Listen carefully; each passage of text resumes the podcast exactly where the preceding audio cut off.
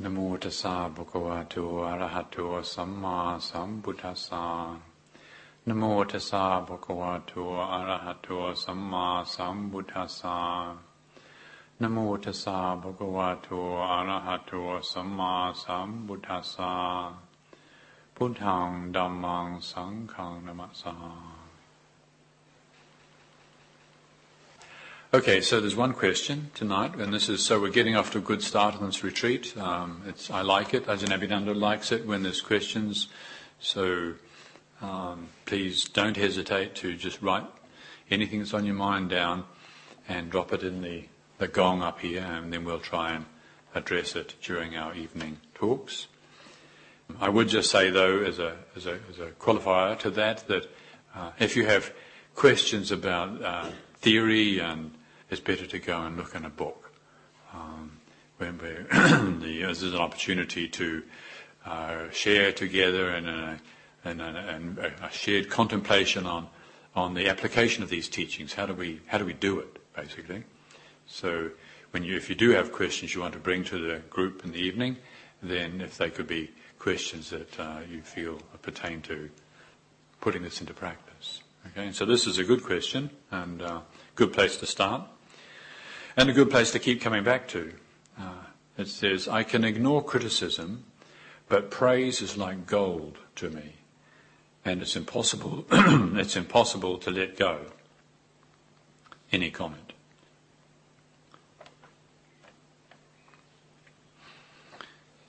Well, I take it that the comment that it's impossible to let go is a slight exaggeration, and, and that's not really what's meant, because if you didn't have any faith and the possibility of letting go, you wouldn't have asked the question. So the question seems to be about uh, what is it that we trust in and, and how do we live out of this trust? We, we do. We all come to this because we trust there is a dimension that is not going to be shaken by praise and blame. That's what the Buddha was talking about. And, and what last week I think I mentioned at one stage last weekend, uh, quoting from the, the Buddha's discourse on greatest blessings in the Mahamangala Sutta, where he, the second last stanza in that, he says, Puttasa loka dhammehi. Even though we're blown around by the loka dhamma, uh, the worldly winds of praise and blame, gain and loss, pleasure and suffering, honor and insignificance, these eight worldly dhammas that all of us are blown around by, including the Buddha, even though we're blown around by the worldly winds, Buddhasaloka dhammehi chittang yasang nakampati. Chittang yasang nakampati. That heart is nakampati. The heart is unshaken. Asokang virajang kemang. That is griefless, dustless, secure. So that's the Buddha's statement about what's possible and, and in terms of realizing blessings, the greatest blessings, to live with the praise and blame, gain and loss, pleasure and suffering, honour and insignificance. To live with it, but to not be disturbed by it. So, so I'm assuming the questioner trusts in this, as, as I do, that there is this possibility, and it's how to realise it and how to live out of the trust we have in it. And you say that uh, that you can ignore criticism. Well, on one level, it might be that we kind of blank out and don't really hear the criticism, but it still takes effort to deal with. Yeah. And then the the praise is, is gold, and, and you say you can't let go of it. But one way of looking at this, and, and I find this very helpful, is is to ask the basic question of who is it? That's struggling with praise and blame. Mm. Success and failure, mm. gaining, losing, pleasure and pain. Mm. Who is it? There is a, there's a me, isn't there? There's a me. Yeah. Now, is that a fixed permanent me? Yeah. Because if somebody praises me, somebody tells me how wonderful I am, which sometimes people do. They tell me how wonderful I am. You know, they you know, elucidate on that and point out all my good points, and and then I feel very good. And there's a good, contented, happy me. And somebody comes with a problem, and that's fine because I'm I'm cool, I'm okay, I can handle it. And but if somebody then sends me an email and then elucidates all my weaknesses, limitations, and faults, but does it in a way that is very insulting and hurtful and dismissive and disrespectful, and and then ouch, ouch, and the blame, the criticism, and and then if somebody else comes along with a little problem, and well, I'm not so capable of dealing with it, I maybe react unskillfully. So, which is the real me? You know, I like to ask this question. I find it's a really inspiring question. It doesn't make me doubt in an unhelpful way. It makes me doubt in what I find a helpful way. Who is the real me? Where is the, who am I depending upon? Is there, is there somebody here that I can depend on? What do I depend on for my safety? You know, the Buddha was talking about griefless, dustless, secure, unshakable. So where is it? What is it? So, well, it's me, you know, I'm 30, whatever. No, I'm not 30, I'm 50 something, 57 years old and healthy, fit, male from New Zealand. He's getting by okay. And this is me, and I can handle myself good enough in, in you know, most situations. And, and so, but actually, I do come across situations where I can't depend upon myself. So what happens to me there? Well, it's very interesting. And this, so this kind of inquiry I find is very helpful. And, if we're feeding on praise and denying blame, who is it? And I find if you ask this question in a very careful way, consistently, feelingly, what starts to emerge is a pattern that there isn't one me here, actually. There isn't one solid, substantial me. And this is, of course, what the Buddha was encouraging us with our investigation into anatta he pointed out, he said, there isn't any solid, substantial self.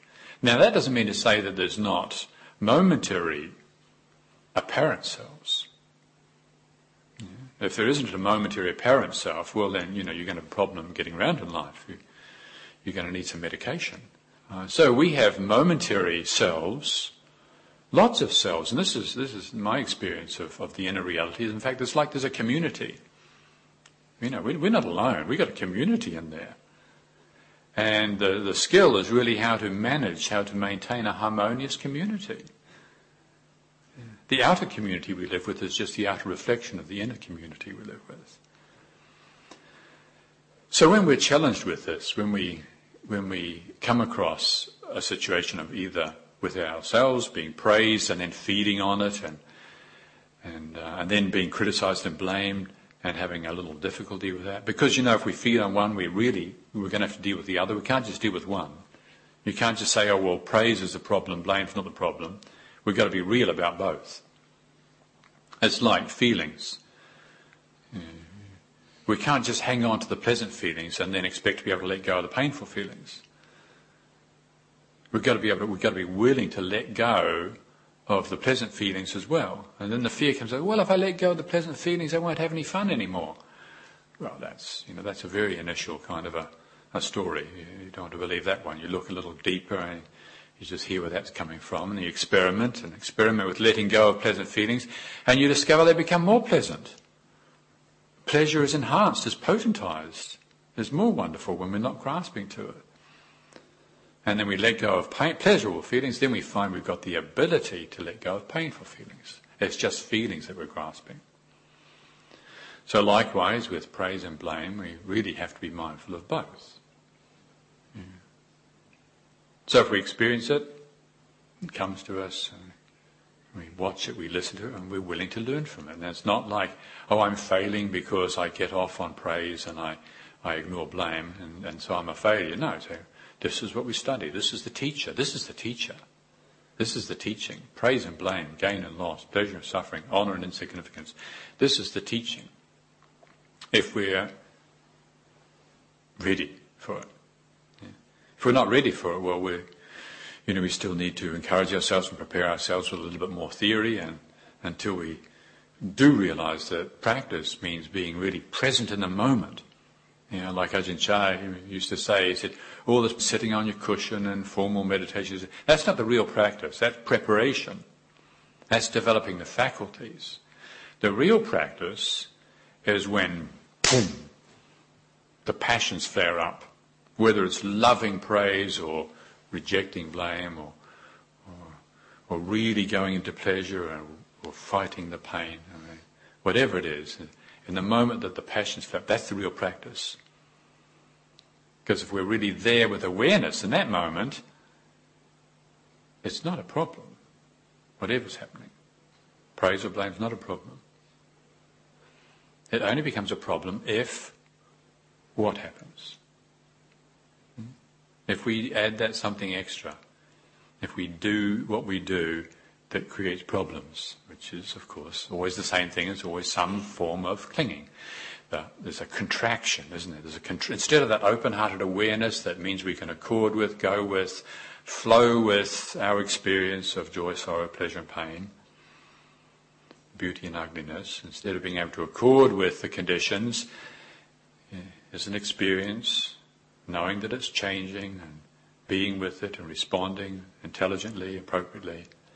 What happens? Something happens. There's this limitation. We impose this limitation on our awareness.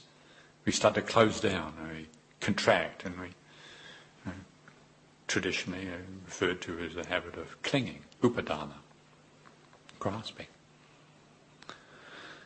So if we uh, if we're aware, if we're mindful, we're present, we don't see a problem with praise and blame. These are just the things that studies. These are things we study. These are the things that actually strengthen the awareness. Yeah. If we're not really practicing and or we're not really prepared, then when people praise us, we dismiss the praise. Somebody's praising us too much, and you can end up rejecting it because you're finding it difficult to deal with. Well, if we're finding praise difficult to deal with, we're actually going to find blame difficult to deal with on some level. The thing is to find the capacity that praise and blame becomes what it really is, is a message for where we are at with our awareness. Are we finding our refuge, our strength in awareness, in the way things are, in the Dhamma? Yeah. Yeah. I go for refuge to the Buddha, the Buddha's way, which is the Dhamma, the way things are. And that's always the way things are. The way things are is always the way things are. Or am I going for refuge to my way, the way of conditioned habits? Which is what happens. That's the contraction, that's the constriction. And then we say, I this, I that, my way, I want, I don't want. You, the manifestation of my way. Very interesting. If we catch it at that point, good practice, very interesting. There's my way. That's, that's my way. And then we got a choice. We're going to go the Buddha's way. We're going to go my way. You can't go both ways. And so we choose. And then our, our refuge in the Buddha's way deepens because, not because we experienced failure, but because we saw this habit, you know, felt this habit, and that's wonderful things about being on retreat the next week. You know, you get a little quiet and, well, very quiet actually. No talking. In case any of you are not aware, uh, anybody uh, doesn't go along with this is, asked to leave. This is part of the deal for this week that we commit to silence together and we offer this silent space to each other as a way of bringing about intensity and and with this intensification and hopefully the relaxation and easing into this, this uh, aliveness, then we're able to read this. We start to see this happening more and more and more. So where the, the my way starts to show itself. What it feels like, it hurts, doesn't feel good. doesn't feel good. It's not beautiful. But if we don't catch it at the moment that it's happening, we just get pulled along by the momentum of it. And we start to think this is normal. And so then you get this crazy world that we live in. You know, people running around doing the most insane things. Somebody was talking to me earlier this, today about a work situation where things are changing and the company is changing and the leadership is changing and there's, a, there's this little agitation in the community. And, and, and instead of there being a, a sense of, okay, we just have to be aware and, and and careful and, and keep our eyes open. What's happening, and this person was relating to a, good number of the people at work, are actually getting into this me and my territory, you know, my job, my, my, my career, my CV, my position, my way. Now, it's understandable as a reaction, and you know, one can be sympathetic to people feeling threatened, but does it work? You know, instead of having a sense of, of alertness and aliveness ready to accord with the change of the situation, when we contract and constrict into my way, we have less clarity. It can feel tempting, but it only feels tempting because it's a habit, it's familiar.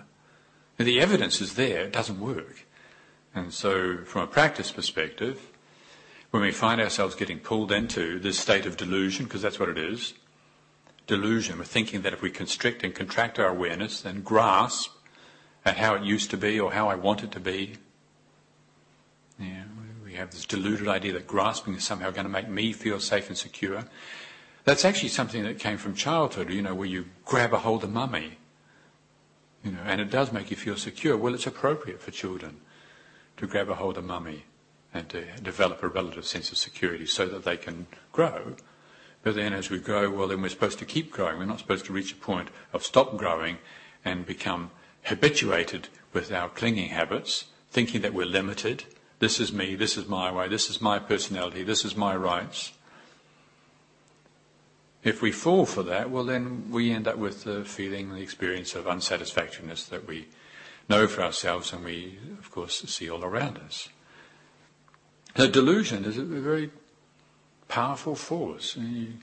It, when it's in the mind, when it's functioning, which it is for us most of the time, uh, it distorts our perceptions. And so when we have an opportunity to see the force of delusion, like, you know, with hindsight, when you, we get caught up in my way, my preferences, my opinions, and then we see how far it led us off, we, we notice the, the dukkha, the suffering that comes from it, saying, oh right, there's the cause, there's the effect.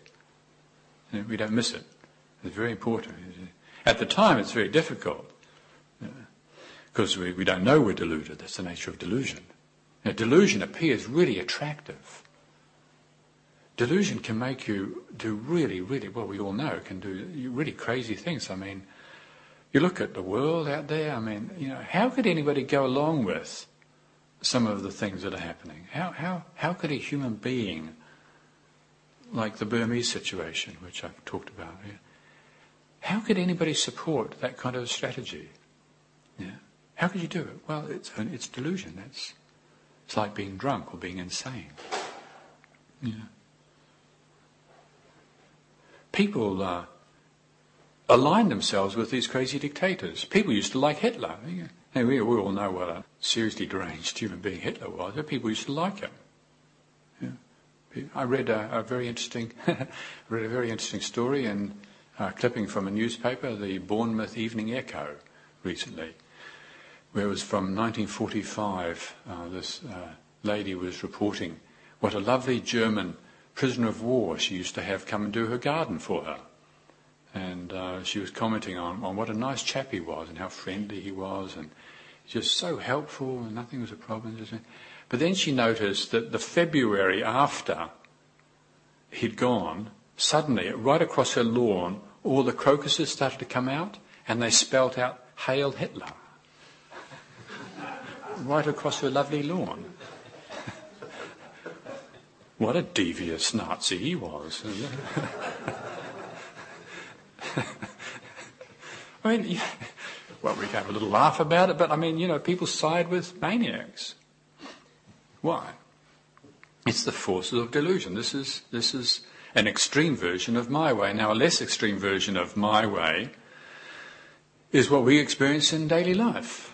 You know, when like here we are starting a retreat, and maybe you're sitting there and somebody's breathing too hard next to you on your cushion, you know, or, or yawning loudly. And I, I, I commented on this recently. I'm puzzled how people can yawn loudly during a meditation. It even happens that people pass wind loudly on, on retreats. Now, isn't that extraordinary? Now, how, you think, how could somebody do that? You say, well, it happens. People are caught in delusion. it's, it's the momentum of my way. It's, it's very deluding. Uh, so when we have the evidence of it, the wise thing to do is to stop. Well, this is there's the cause and here's the effect, and we all have this. So it's not like it's not like I, do I have it or do I not have it. We all have it. That's why we still suffer. If we were really following the Buddha's way, we'd be at one with the way things are the whole time, and we'd be like the Buddha. No problem. Absolutely no problem. No possibility of a problem. Ever. Again. But that's not true for us. Uh, we are momentarily dipping into creating and suffering the consequences of our problems. So we all have my way. The, the skill is rather to use the experiences we have and the teachings we have to remind us at the time it happens to investigate it, to look at it, and to see there's the cause, there's the effect. The other day we had a little experience where um, a very uh, helpful supporter was staying in the monastery and was uh, cleaning my conservatory because I've got quite a lot of plants in there and it's a bit difficult to clean.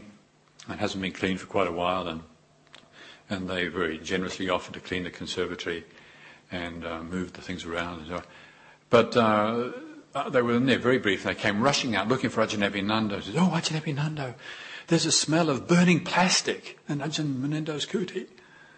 And Ajahn Abhinando, being a very diligent monk that he is, of course, quickly came over to see and said, "Oh no, that's not burning plastic. That's Ajahn Munindo's favourite incense." And uh, she basically didn't have the same preferences I had, and uh, preferences are like that. When you know, I think it's a beautiful incense. She thinks it's burning plastic. Or another example, uh, I was busy teaching a group of people here, and this very devoted generous supporter was out here in the garden and she basically cleaned up, raked out, and disposed of all the moss growing in the garden. I've been cultivating that moss for a long time. She thought moss was offensive, and so afterwards she said, Oh, Ajahn, you'll be very pleased. I've cleaned all the moss out of your garden. And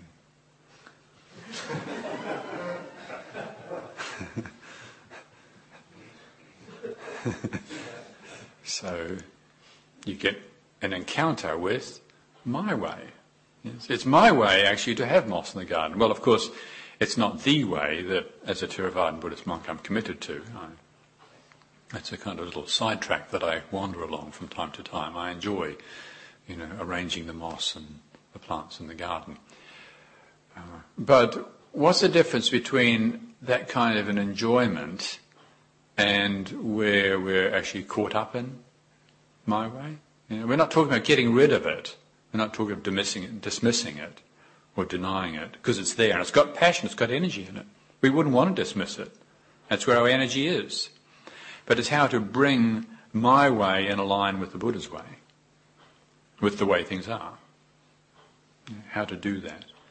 Well, one of the one of the ways I'm trying to point out is that when we experience the consequences of having lost the Buddha's way or the way things are, or deviated from the way things are, and gotten, gotten caught up in my way, the way of preferences, picking and choosing, when we experience the consequences of that, to really take it on board, to really, all right, this is how it feels. This is going for refuge to my way. This is you know, investing in my way. No judgment. We can do that. You know, we can get judgmental, but again, that's that's not very helpful and not recommended. Yeah.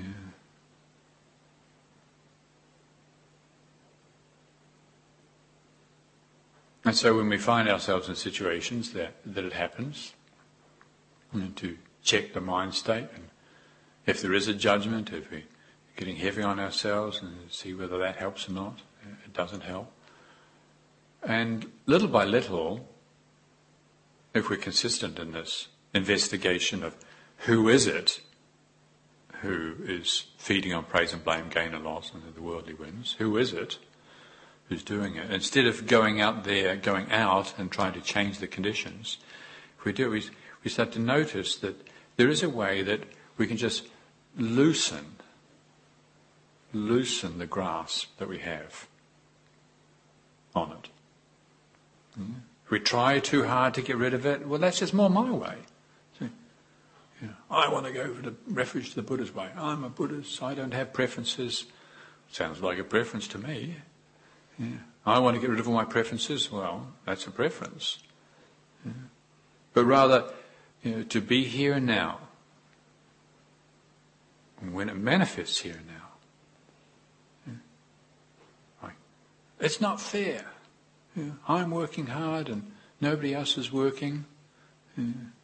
My way would be as if everybody was working. Well, actually, no, my way was if they're working and I'm not doing anything. If I'm honest, that'd really be my way. I might like to think my way is if we're all working equally. Say, well, sometimes it doesn't happen like that. You know, sometimes you get given the, the unpleasant job, or sometimes you're living with a bunch of slackers, and everybody else is taking advantage of you. So what are we going to do? How are we going to find the strength? So, well, I've got to stand up for myself. And we'll try that and see if it works. And you just end up having a fight and feeling bad afterwards. That's my way. You can try that. That's what happens. If we, if we believe in that and we invest in that, well, then we end up having fights. What we can also do is here and now whole body, mind, judgment, free awareness, feel it. What does it feel like? It's not fair. Why me? What does it feel like? Does it feel good? Does it feel good? I, I, I had a, a, job when I first came to this country and I was living in the monastery in West Sussex in Chithurst. And uh, the monks here have all heard me tell this story so many times they're tired of hearing me tell it, but I'm going to tell it anyway. It was a very good story. I was given the job of removing all the roof tiles. Uh, a very good friend of the monastery, um, some Thai people living in London. They've been doing very well on the commodities market, dealing in sugar, if I remember rightly, and they were really, really doing well. And so he comes to see Ajahn Sumedho and said, I'd like to offer a new roof to Chithurst House, because this was a big problem. We had been given this great big mock Tudor Victorian mansion full of dry rot and and everything else. And the, well, you know, you can't really address anything until you've addressed the roof. You, don't start on the ground floor and then work up to the roof. You've got to start with the roof. But that's a big project. So this generous couple offer a new roof to Chithurst House. And straight after that, the, the market crashed and they lost everything. Well, not everything. They just had enough actually to buy the tiles for Chithurst House. And so, because they promised it uh, rather beautifully, uh, generously, uh, purchased the tiles and brought them down and had them delivered. And can you imagine how many tiles it takes to cover Chithurst House? Well, they were put in the wrong place. The truck drove off, and then the abbot turns to me and said, Do you think you could move them? From here to there. And uh, I wasn't very pleased about this job. I thought, well, there's other people stronger than me. And so I could have wallowed in it and suffered.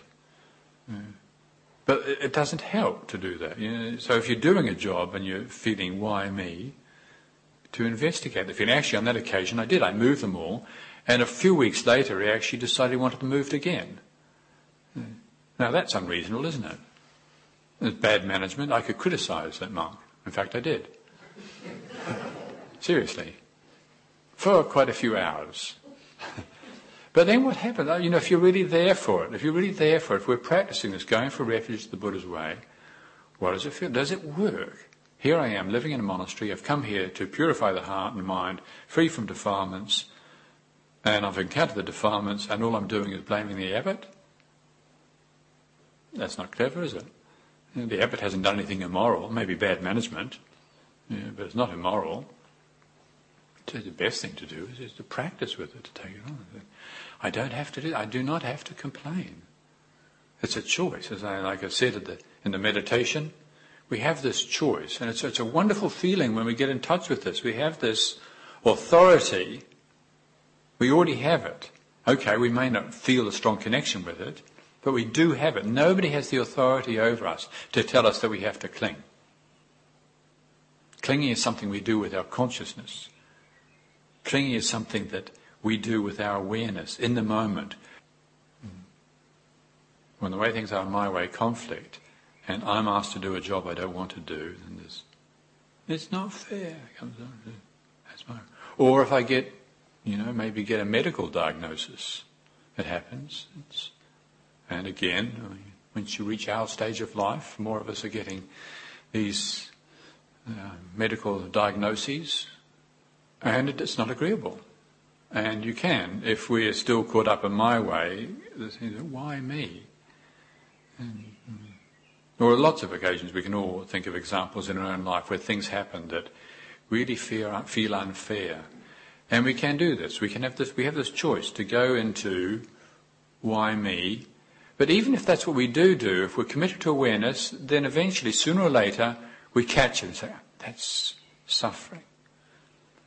My refuge, my commitment, my trust is to the realization of that which is unshakable, griefless, dustless, secure. Asokang wirajang kiamang. Mutamang. That's the ultimate blessing. That's what the Buddha was talking about. That's possible for human beings. Not just for devas, not just for angels, not for special people, but for human beings who, uh, who realize the truth, realize the Dhamma. And the only way to realize the Dhamma is to be established in awareness here and now. Dhamma doesn't exist in the past or in the future. Dhamma always exists here and now. So, if we want to do something about it, like getting caught up in the worldly dhammas, the praise and blame and so on, we want to do something about it, well, then in formal practice and in daily life practice, we become more intimately aware of as and when and how this my way manifests. Me and my way. It's not wrong.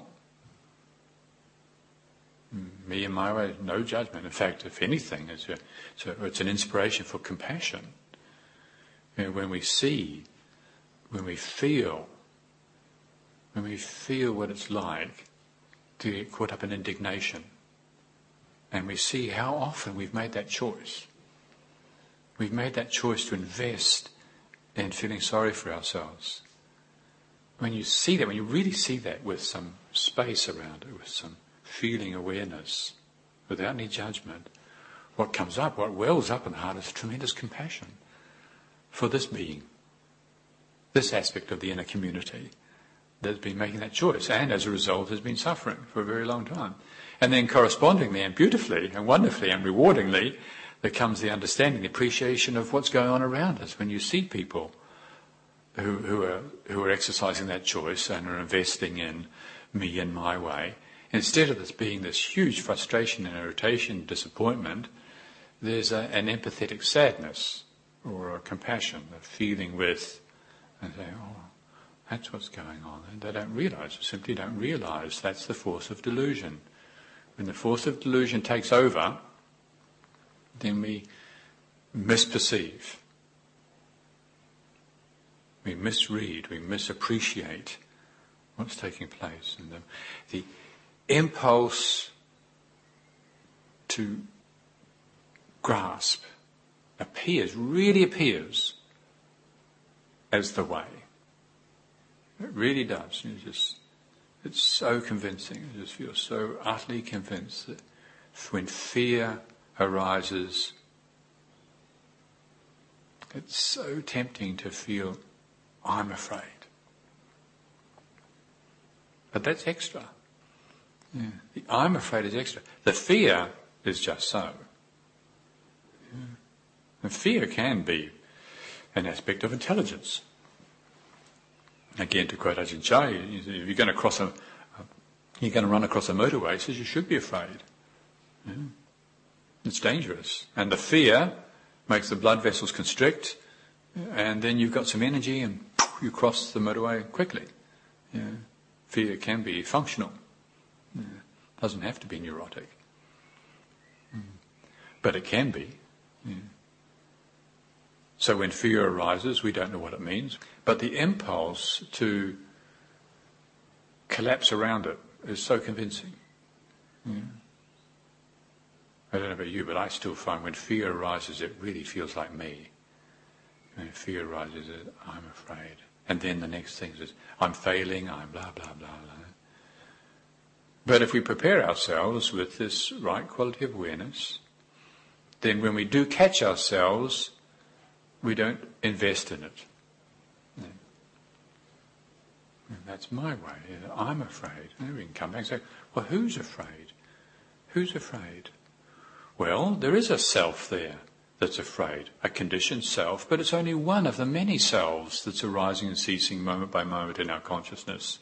And it's a self that's truly worthy of compassion. It's not a self to try and squash or to deny or, or to um, crush or get rid of. It's a, it's a living being. So compassion for all living beings means that all of these selves that arise and cease, actually, all of them are our teachers. So whatever self is manifesting, whether it's the one that's feeding on praise or denying criticism and blame or feeding on pleasure or or running away from or trying to get rid of pain, whatever self is manifesting, we welcome all of these selves. We learn from all of these selves. We receive all of these selves. And then they all teach us. Thank you very much this evening for your attention.